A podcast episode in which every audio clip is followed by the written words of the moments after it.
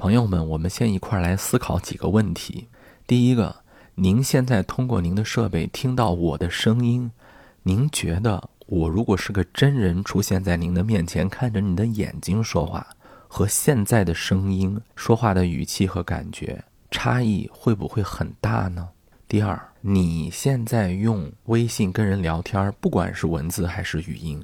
你觉得通过这个介质之后，你的真实意思是被消解了呢，还是被扭曲了呢？还是其实用这个软件反过来就会影响你本身的表达呢？哎，这部影片我觉得他就在思考这个问题，或者在跟观众朋友们交流这个问题。我特别喜欢影片当中的一个镜头，我们叫做对角线视角焦距的一个切换。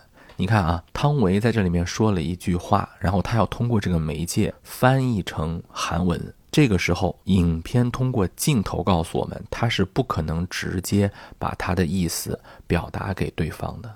这个时候，你会发现海俊的焦点在那个镜子里，就我们可以想象那个镜子啊，它就是这个手机的屏幕，或者是电子设备、电脑啊，任何东西的屏幕。我们永远是隔着一层的，你只能跟那个屏幕那面的人沟通。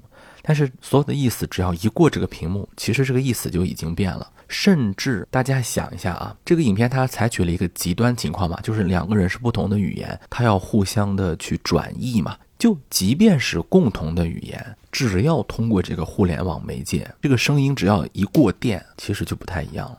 有时候你会发现，很多人在电话里的语气和真实的语气有很大的区别。我们今天几乎是没有办法逃离开这些电子设备的。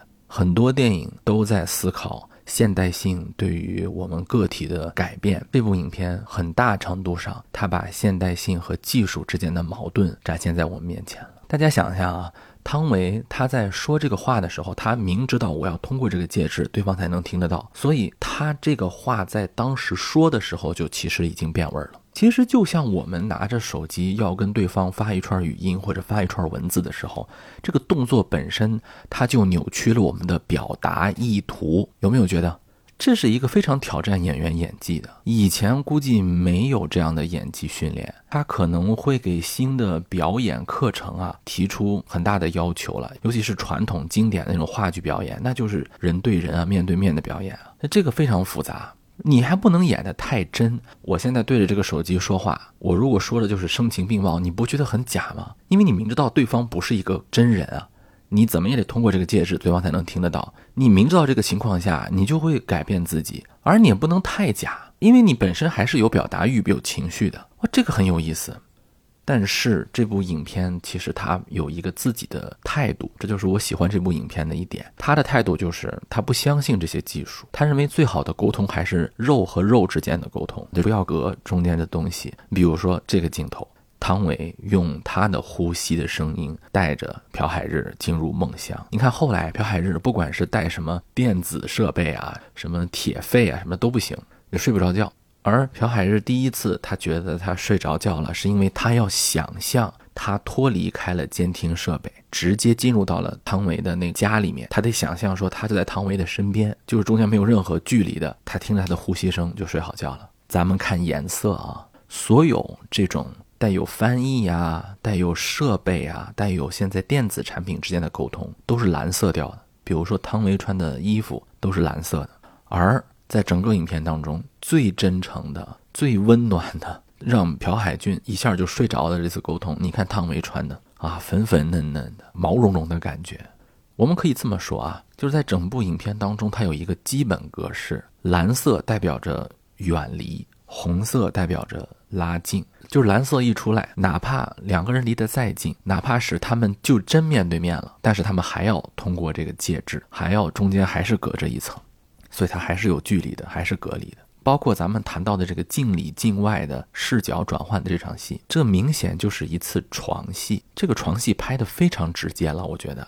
你看这些镜头，有人说啊，你看这都是床戏了，都有了肢体接触了，这不就已经是肉跟肉的接触，这是最直接的了吗？不是，因为他们没有直接沟通过。所以他们即便是有身体接触，也就像《色戒》那部电影前两场床戏一样，你就能感觉到这个时候王佳芝完全是一个客体。她的肉身虽然离易先生很近，但是她的心其实离易先生很远。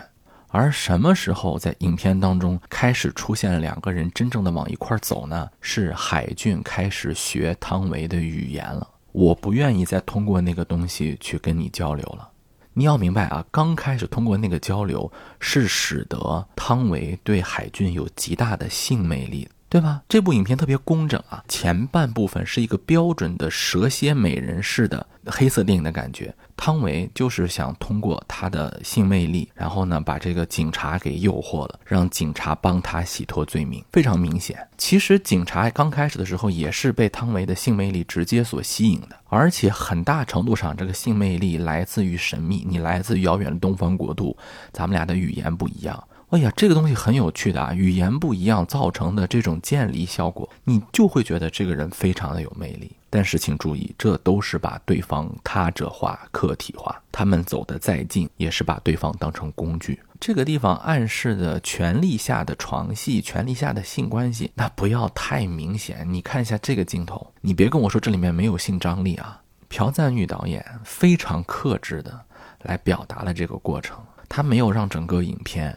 去沦为一种肉体的猎奇，朴赞玉可不是说不会拍这些啊！我的老天爷，你看朴赞玉之前的电影，但是这个时候朴赞玉导演难得的，也是我认为他非常有进步克制了，用卧虎藏龙式的办法，用卧虎藏龙竹林式的办法，开始让大家慢慢感觉到两个人，两个人开始慢慢相向而行了，蛇蝎美女也变得不蛇蝎了。作为韩国公务员、警察体系的这个男性，也开始对一个外来的中国移民的神秘女性开始放下仅有的那些性幻想，开始想要了解她了。中间有一个非常重要的过渡，你就看汤唯的衣服啊，之前是蓝色，蓝色就是纯有戒备之心，后来就有红色的感觉，红色就慢慢的开始走心了。中间有一个黄色的阶段，这个很重要。当朴海俊开始要学习你的语言的时候，他把自己放到了足够的低位。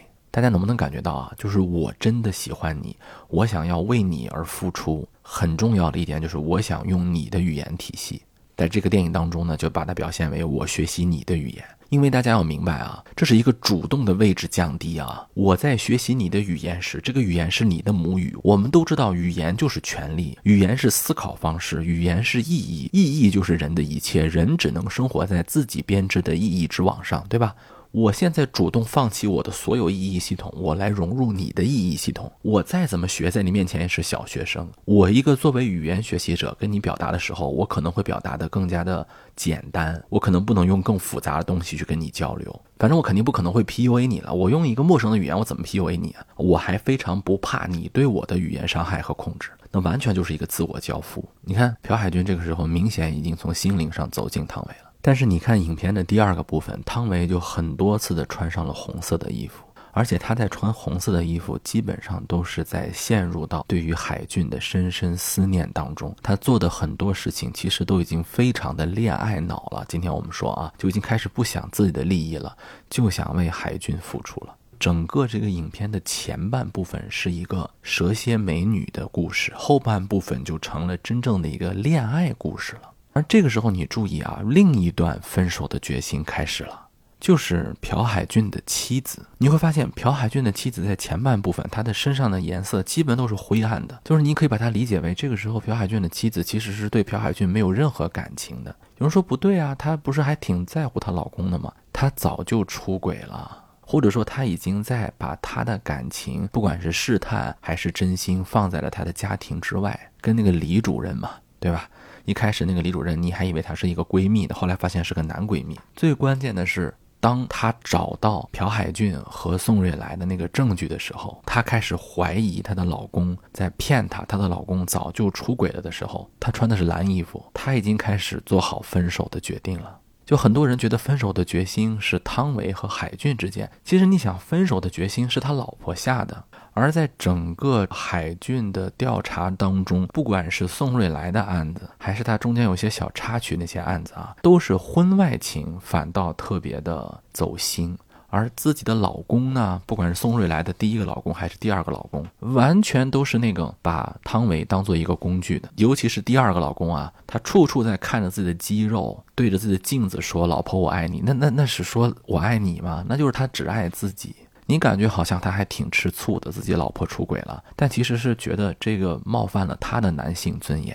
宋瑞来的第一个老公，他一直认为自己是山的征服者，自己是男人中的男人。但是你看他干的是什么事儿？他是把汤唯囚禁在一个棺材里。你看那个房子像不像一个棺材？仗着他自己移民局的身份，仗着他知道汤唯的那些秘密，然后就欺负他，给他身上刻字儿，然后还打他怎么的？一个道貌岸然的公务员，一个没有良心的奸商，但是他们都是以自己男性的那个，就我们叫什么有毒的男子气概，是吧？以那个男性的东西做标榜。你再想想海俊，其实一开始海俊跟他们是一样的人。他非要背着他的那个手下往山上爬，他每天就是不回家，就是要去跟踪啊，就是要去破案呢。他有点像谁啊？他有点像那个《白日焰火》当中的廖凡，他就是想在那个体制内谋求他在体制内的一个晋升，或者咱们把那个说的不要那么俗吧，他的自我实现。他关心他妻子吗？是因为朴海俊后来爱上汤唯了。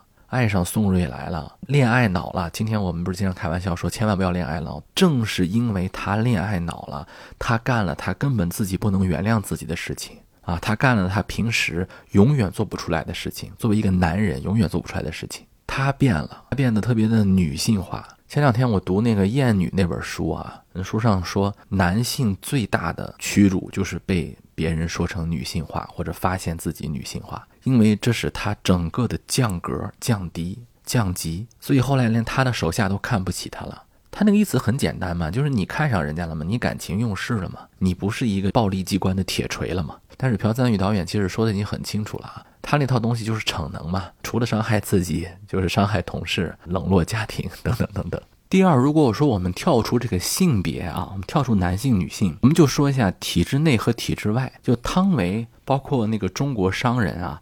他们很多人代表的就是一种体制外存在嘛，啊，或者说叫做社会的边缘人物存在吧。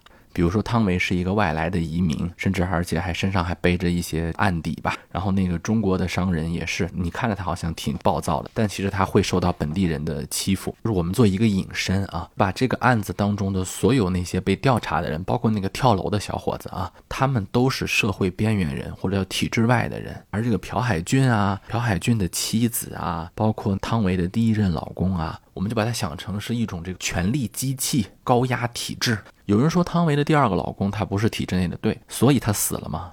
有人说汤唯第一个老公也死了，不一样啊，真的不一样。她的第二个老公是因为他知道中国那个商人是肯定不会放过他的，他是知道自己可能活不长了，他想把这个信息透露给朴海俊的太太，对他有啥好处吗？他就是觉得自己的尊严受到挑战了，被羞辱了，所以他就要发泄一下。最后被杀掉了。他和人家天天去爬山的那个公务员可不一样。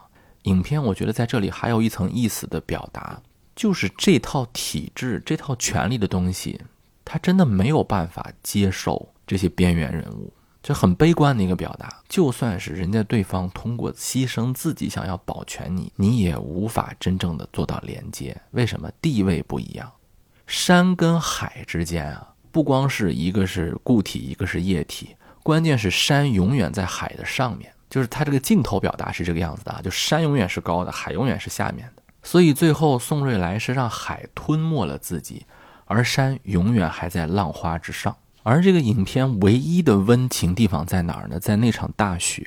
我想问大家一句啊，看过这部影片的人，可能每个人都有不同的解读。就是那天宋瑞来和海俊上山之后。